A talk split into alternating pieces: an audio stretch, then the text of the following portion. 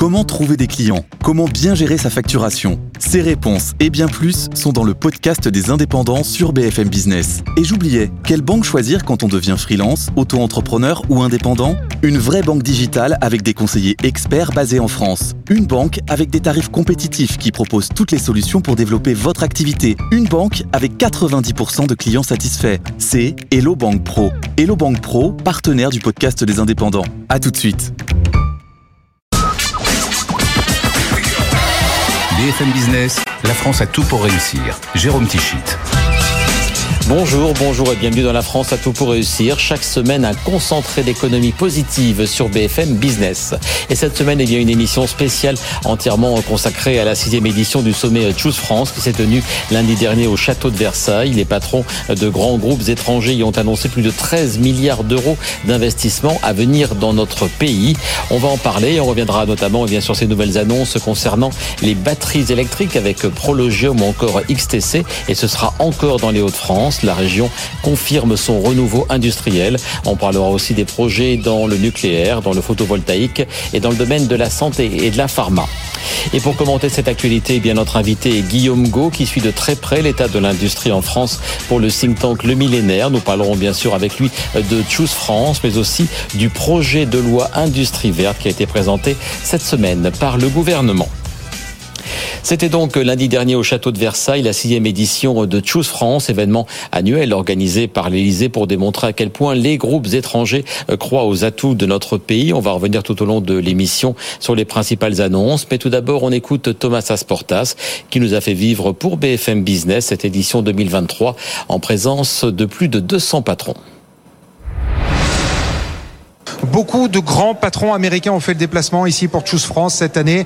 Euh, Bob Iger, le PDG de Disney. On a aussi Albert Bourla, euh, le PDG du laboratoire pharmaceutique américain Pfizer ou encore Lakshmi Mittal pour des investissements dans la décarbonation des hauts fourneaux en France. En tout, ce sont 200 grands patrons internationaux qui ont fait le déplacement. Il n'y en a jamais eu autant ici au château de Versailles. Ils investissent au total, à eux tous réunis, 13 euh, milliards d'euros. Là aussi, c'est un record, plus que les quasiment 11 milliards de l'an dernier. Tout ça doit créer 8000 emplois euh, dans le pays. C'est donc un Choose France record, des patrons visiblement plus que jamais motivés et attirés par l'économie française et par les réformes. On parle beaucoup du climat social, du climat politique en France, d'un président empêché, d'un pays bloqué qui n'avance pas. Visiblement, ce n'est absolument pas la perception qu'ont ces grands patrons de notre économie, puisqu'ils continuent d'investir à coups de milliards dans le pays. Et sur les 13 milliards annoncés, 5,2 l'ont été par Prologium, un groupe taïwanais qui produit des batteries électriques. C'est le site de Dunkerque qui a été euh, choisi. Emmanuel Macron euh, s'y était d'ailleurs rendu il y a huit jours. Prologium devient ainsi le quatrième groupe à faire le choix des Hauts-de-France dans cette désormais fameuse vallée de la batterie. Les premières batteries qui doivent sortir d'usine fin 2026, début 2027, donc par euh, Prologium. Et le groupe envisage 3000 emplois directs pour produire ce qu'on appelle donc des batteries solides. Mais c'est quoi une batterie solide? Eh bien, Normand, le vice-président de Prologium, était venu l'expliquer il y a quelques jours sur le plateau de Good Morning Business. Prologium, c'est une société qui a été créée euh, maintenant il y a à peu près 17 ans. Et Vincent Young, euh, le fondateur, il a beaucoup travaillé pour redéfinir des batteries comme vous voyez, qui ah sont très simples. ça, c'est une, batterie. Ça, c'est une batterie. C'est plus petit qu'une carte de crédit. Il y a une lampe, ah donc elle marche.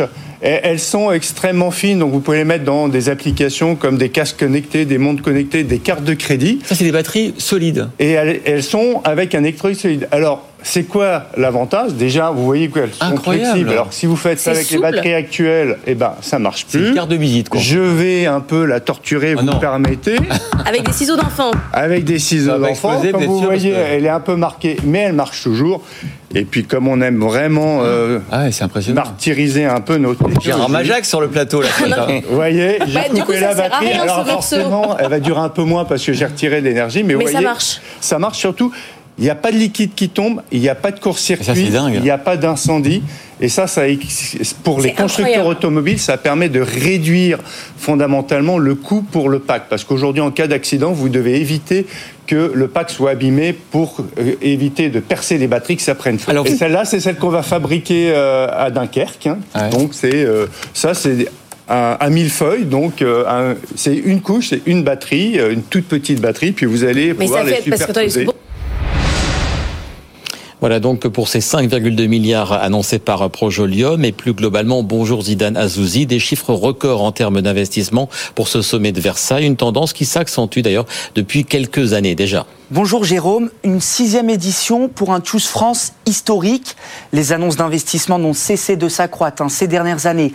En effet, ce graphique est assez significatif pour nos téléspectateurs. 3,6 milliards d'euros en 2021, 10,8 milliards d'euros l'an dernier et ce chiffre record communiqué cette année à hauteur de 13 milliards d'euros. Euh, donc on voit de plus en plus d'investissements Zidane et dans des secteurs très différents pour cette édition euh, que vous avez qualifiée d'historique. La ligne fixée par le gouvernement est assez claire, une stratégie de réindustrialisation encore plus verte. En ce sens, en Moselle, 710 millions d'euros vont être déposés sur la table par Holozolis. L'objectif, y implanter une usine de production de panneaux photovoltaïques. Autre investissement majeur dans le domaine de la santé cette fois. Le géant américain de la pharmacie Pfizer prévoit d'injecter 500 millions d'euros supplémentaires sur le territoire français. Juste derrière, on retrouve le britannique JSK avec 400 millions d'euros d'investissement en France. Et enfin, le laboratoire Chiesi qui veut placer 60 millions d'euros en France. Et outre donc, euh, on le voit, euh, ces investissements, euh, Zidane, quels sont les autres secteurs qui sont concernés par les annonces de Choose France? Vous l'évoquiez déjà tout à l'heure, lors de sa visite à Dunkerque, Emmanuel Macron a annoncé l'investissement des 5,2 milliards d'euros du Taïwanais Prologium, avec à la clé 3000 emplois créés. Toujours à Dunkerque, le chef de l'État a également communiqué le projet à 1,5 milliard d'euros du chinois XTC et le français Orano. Résultat, 1700 emplois seront créés.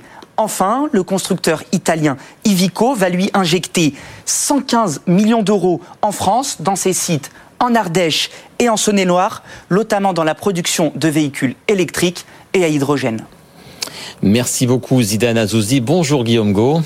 Merci de nous rejoindre pour cette émission spéciale Choose France. Donc euh, on vient de voir sur, sur cette carte beaucoup d'investissements dans de nombreuses régions, mais tout particulièrement euh, dans la région Hauts-de-France. Je euh, le disais dans les titres. Est-ce que c'est vraiment le renouveau industriel pour cette région que l'on croyait vraiment sinistrée à tout jamais pour l'industrie?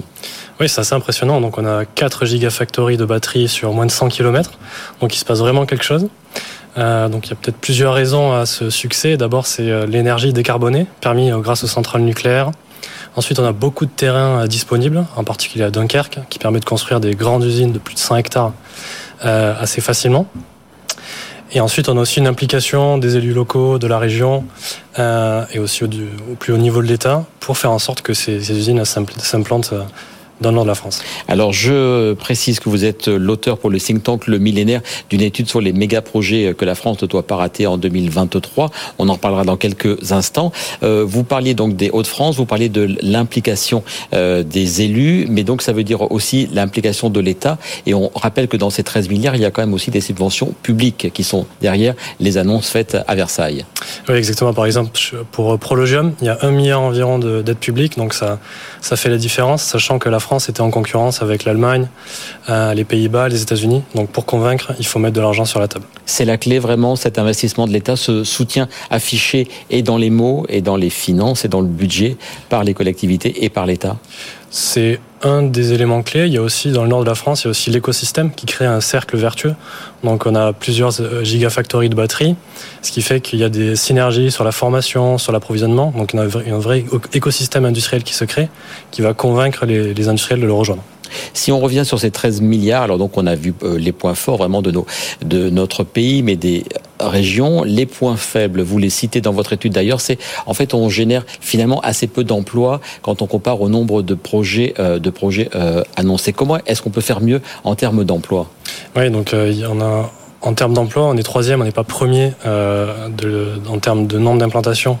Euh, en, en, termes de chiffre d'emploi, c'est moins, moins triomphal. Il y a 8000 emplois, je crois, euh, qui vont être créés par les projets annoncés lundi dernier, hein, c'est ça? Exactement. Et c'est moins, c'est ce que vous, vous disiez dans un, dans un de vos tweets, c'est moins, par exemple, que l'usine Tesla qui est en Allemagne où je crois qu'il y a 11 000 personnes. Exactement. On a, donc la France a raté Tesla malheureusement en 2019 et Tesla emploie déjà 11 000 personnes à Berlin.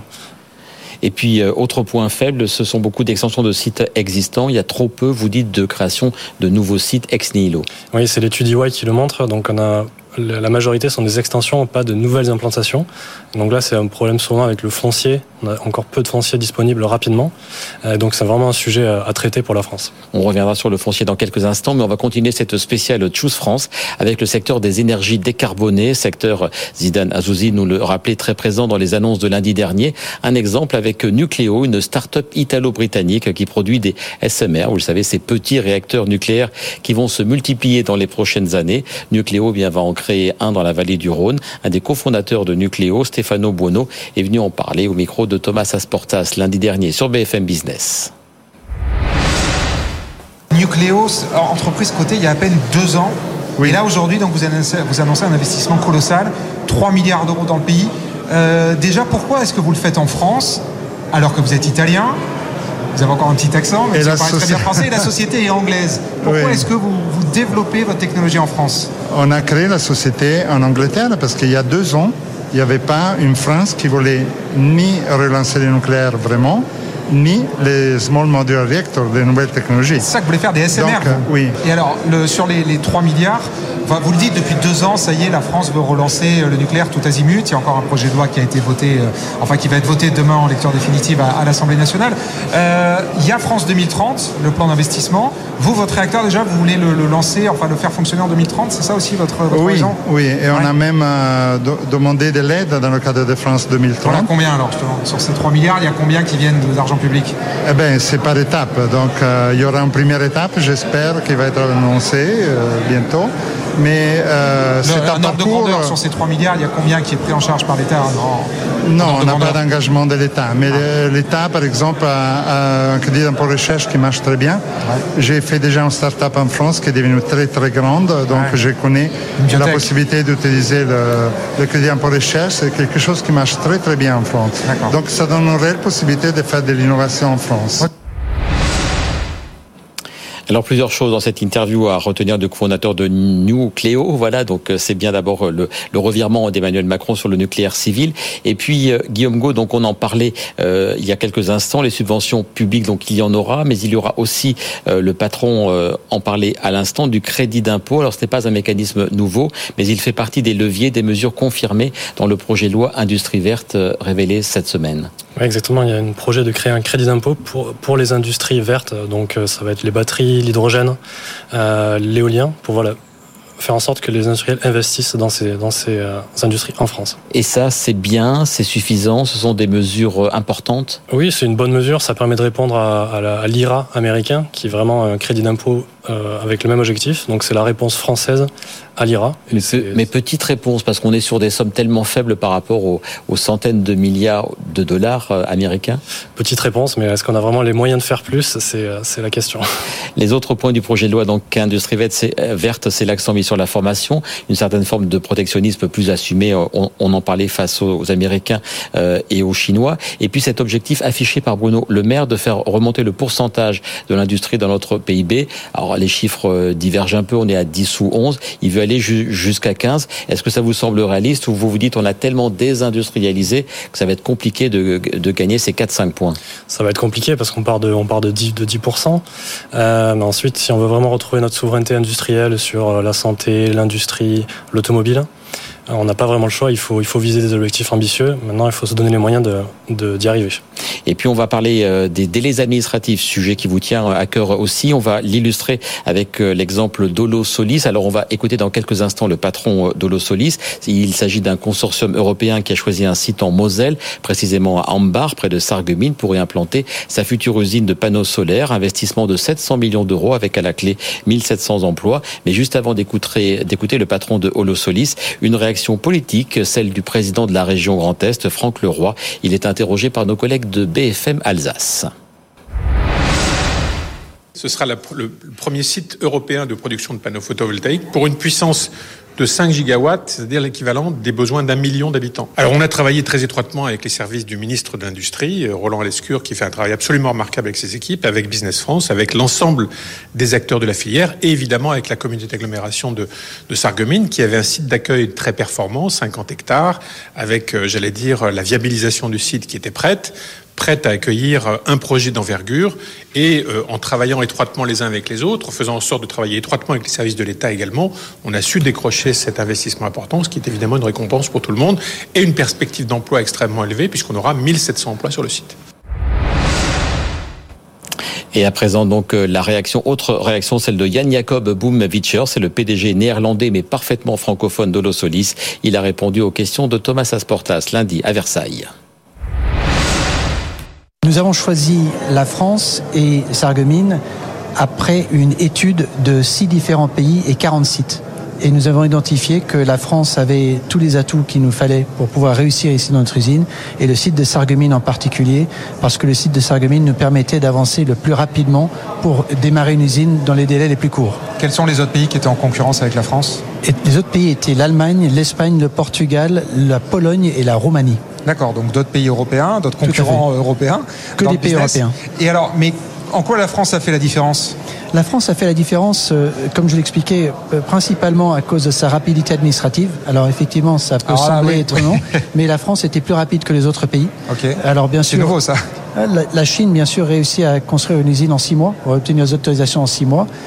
Aujourd'hui, le site que nous avons nous permettra d'accélérer et d'être pas d'y être proche, mais tout de même d'être avec des délais très très courts. C'est ce qu'a annoncé Emmanuel Macron. Il veut 6 à 9 mois pour une usine euh, comme la vôtre. Ça va être les délais de votre usine? Je pense qu'on sera autour de ces délais-là, oui, à peu près 9 mois. On aura 3 mois de, de design d'usine et ensuite on nous dit qu'on pourra accélérer beaucoup toute la phase de permitting. Et c'est à cause du fait que le terrain est déjà totalement prêt ah. et a déjà obtenu déjà des autorisations similaires par le passé. C'est les fameux euh, sites clés en main C'est un site clé en main C'est exactement, c'est un site clé en main, oui. D'accord. Alors, c'est un, bel investissement que vous faites en France.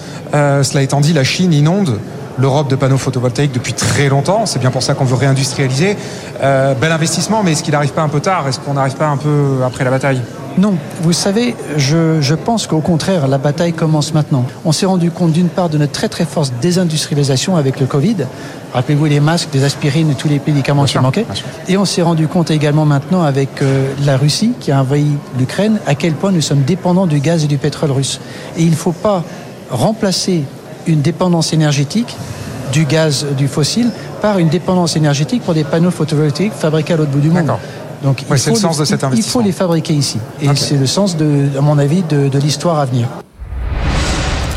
Guillaume Go, une réaction dans votre étude dont on a parlé et dont on va reparler pour le millénaire. Vous pointiez justement du doigt les énormes délais administratifs français. Quand vous entendez le patron de Holosolis dire que c'est ça qui a permis de l'emporter, qu'est-ce que vous en pensez? Alors la situation était un peu spéciale parce qu'il y avait déjà un projet euh, d'usine de photovoltaïque. Hein. C'était Rex Solar. Exactement, qui s'est pas fait. Du coup, le terrain était disponible très rapidement euh, et donc euh, Holosolis en a profité. Et donc c'est une bonne nouvelle. Est-ce que le, est-ce que l'engagement, donc il y a une dizaine de jours d'Emmanuel Macron à, à l'Élysée sur le sommet sur la réindustrialisation, de réduire justement ces délais administratifs, Thomas l'évoquait dans son interview. Est-ce que ça vous y croyez ou est-ce que c'est compliqué de réduire ces fameux délais dans un pays comme la France? Ça va être compliqué, mais il faut le faire. On n'a pas vraiment le choix. actuellement, on a perdu des gros projets comme Intel, Tesla qui sont implantés en Allemagne à cause de ça. Euh, donc maintenant, euh, il, faut le faire. Euh, il faut le faire, et c'est un objectif clair. Donc je pense qu'on va, on va y arriver. On espère qu'on y arrivera. Donc après les batteries, après les énergies, autre grand secteur dont il a été beaucoup question lundi dernier à Versailles, c'est le secteur de la santé, de la pharma. Le résumé des principales annonces avec Hélène Cornet.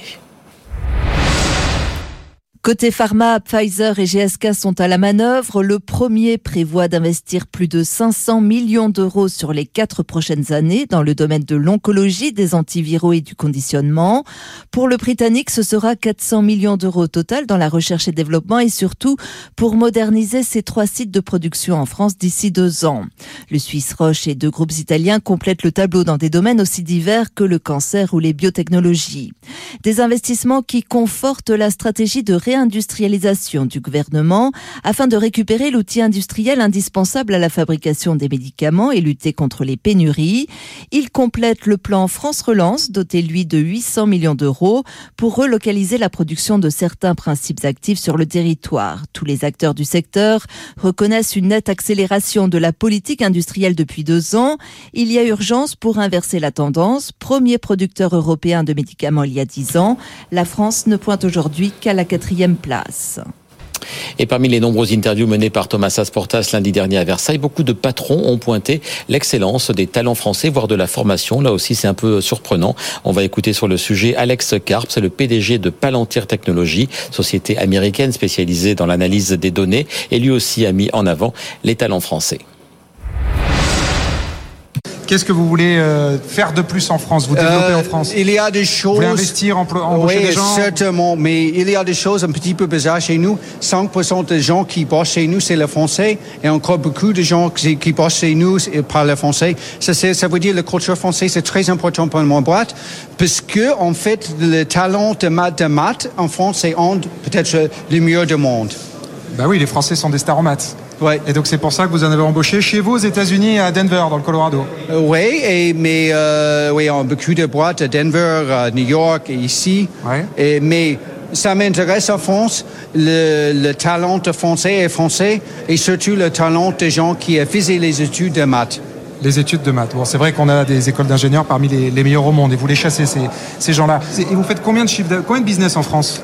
Euh, on est un business très grand, c'est à peu près 35 millions d'euros. De, à 35 millions Oui. C'est pas beaucoup, vous faites 2 milliards de revenus oui, dans mais le monde. c'est mais assez grand comme le, les Allemands et c'est mais ça, la chose pour moi qui est intéressante en France, c'est pas que les, les, les chiffres, mais c'est le talent qui, si tu pouvais trouver ici, c'est presque unique dans tout le monde. Et ça m'intéresse, ça m'intéresse beaucoup puisque oui, on peut gagner le, le, le, le fric partout.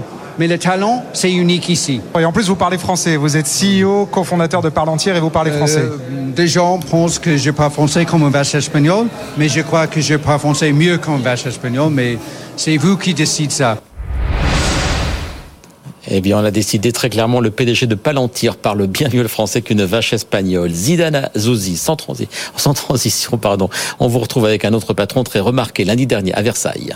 Invité de prestige, vedette, guest star, vous utiliserez le superlatif que vous préférez. Une chose est sûre, Elon Musk était au rendez-vous. Le patron de Tesla, Twitter et SpaceX a forcément attiré l'attention du monde entier. Il n'a donné aucune interview officielle, mais a fait une petite déclaration à sa sortie. Écoutez cette séquence, c'était pendant un micro tendu par les journalistes sur place. Monsieur Musk, allez-vous annoncer des investissements en France? Euh, Je pense que oui, à un moment donné, mais, mais pas aujourd'hui. Euh, une gigafactory? Je ne ferai pas d'annonce aujourd'hui, mais je suis très impressionné par le président Macron, par le gouvernement français et leur façon d'être très accueillant pour l'industrie. Donc j'ai bon espoir que dans le futur, Tesla investisse de manière significative en France. Coup de com' ou vrai effet d'annonce pour Elon Musk. En tout cas, le milliardaire a été reçu quelques heures avant le sommet par Emmanuel Macron à l'Elysée avec un tweet publié par le président de la République et une citation à retenir. Nous avons à faire ensemble. Eh bien, nous verrons donc avec le temps, Zidane, si ces promesses seront tenues ou pas. D'autres entreprises, en, en, tout cas, ont pris, elles, des engagements fermes lors de ce sommet de Choose France. Commençons par le plus gros investissement qui est à mettre au crédit d'IKEA avec 906 millions d'euros prévus entre 2023 et 2026. Des projets dans les énergies renouvelables et l'économie circulaire sont évoqués pour le géant suédois du meuble. Autre secteur cette fois, dans la tech. Nokia va lui consolider sa présence en France, création de 500 emplois sur les 5 à 8 prochaines années sur ses sites de Paris-Saclay et Lannion. Enfin, dans l'agroalimentaire, le groupe américain Mars va lui injecter 130 millions d'euros sur le territoire. Un autre poids lourd américain, quoique un peu moins connu, Cargill va lui investir 50 millions d'euros dans son usine de Saint-Cyr-en-Val, située dans le Loiret. Merci Zidane Azouzi. Guillaume Go, ces déclarations de Elon Musk dont on parlait, vous y croyez? C'est un coup de com', c'est plus que ça Est-ce que, pourquoi pas une autre usine Tesla euh, en France? Est-ce que ça, vous y croyez ou ça vous semble un peu hypothétique? Difficile à dire, mais ça serait une excellente nouvelle d'avoir oui, une gigafactory Tesla en France. Oui. Alors on va terminer cette émission avec un, point sur euh, l'étude que vous avez réalisée pour le millénaire, les 5 méga-projets à pas en France euh, en 2023. Donc c'était publié en début d'année. Pour Prologium, c'est fait, c'est nous qui l'avons eu. On en a longuement parlé. Les quatre autres, il y avait du Moderna, du BYD, du Vinfast et du Samsung Electronics. On en est où? C'est quoi nos chances? Je pense que les, deux projets sur la table actuellement, c'est Moderna et BYD. Donc Moderna, on attend vraiment dans les prochains mois l'annonce de l'endroit où ils vont implanter leur, prochaine usine européenne. Et la France a ses chances avec un PDG français comme Stéphane Bancel à la tête de euh, l'entreprise. Exact, Exactement, j'espère que, que, ça va jouer, mais oui, on, je pense qu'on a nos chances. Euh... BYD, les voitures, on dit que c'est le futur Tesla, c'est ça? Exactement, c'est déjà le, premier producteur mondial de voitures électriques qui veut faire sa, sa, Gigafactory en Europe. Et donc là, la France est en, est en compétition avec l'Espagne, l'Allemagne, la Pologne et la Hongrie. Et BYD, BYD a dit qu'ils veulent euh, décider dans les prochaines semaines, mois, donc ça va aller très vite. VinFast, vous nous disiez que l'Allemagne était en pole position pour ses voitures électriques premium. Oui, VinFast est en train, je pense, de ralentir puisqu'ils sont en train de construire une usine aux États-Unis, donc je pense qu'ils vont d'abord se focaliser sur leur, leur projet aux États-Unis. Et puis enfin un mot de Samsung Electronics, euh, projet de fonderie. Alors ce, serait bien qu'on ait ça. Qu'est-ce que vous en pensez? Ça va fonctionner ou pas? Oui, encore peu de nouvelles sur le projet de Samsung. Euh, je pense que là l'industrie des semi-conducteurs est en train de rentrer dans un cycle un peu plus calme. Euh, donc c'est vraiment plus long terme. Un, mot vraiment donc enfin sur cette séquence pro-industrie que l'on a vécue à l'Elysée, à Versailles, ensuite plus le projet de loi industrie verte. C'est une belle séquence pour la France? C'est une belle séquence, des annonces positives, des belles implantations. Ensuite, il reste quand même beaucoup à faire pour réindustrialiser le pays. Euh, et donc euh, la loi industrielle est peut-être une première étape dans, dans, cette direction. Merci beaucoup Guillaume Gau. Je rappelle donc le titre de votre étude 5 méga euh, projets à ne pas rater en France en 2023. Donc il en reste encore 4. On suivra les décisions dans quelques temps. On se retrouve nous la semaine prochaine avec une émission euh, de la France à tout pour réussir. On parlera notamment entre autres des PC Thomson Computing, les seuls ordinateurs personnels encore assemblés en France et même en Europe. La France à tout pour réussir, c'est chaque vendredi à 14h30, c'est le samedi à midi, le dimanche à 15h30 et bien sûr disponible sur tous les supports digitaux. Très bon week-end de l'ascension, week-end prolongé, et donc à la semaine prochaine. À très vite sur BFM Business. BFM Business, la France a tout pour réussir.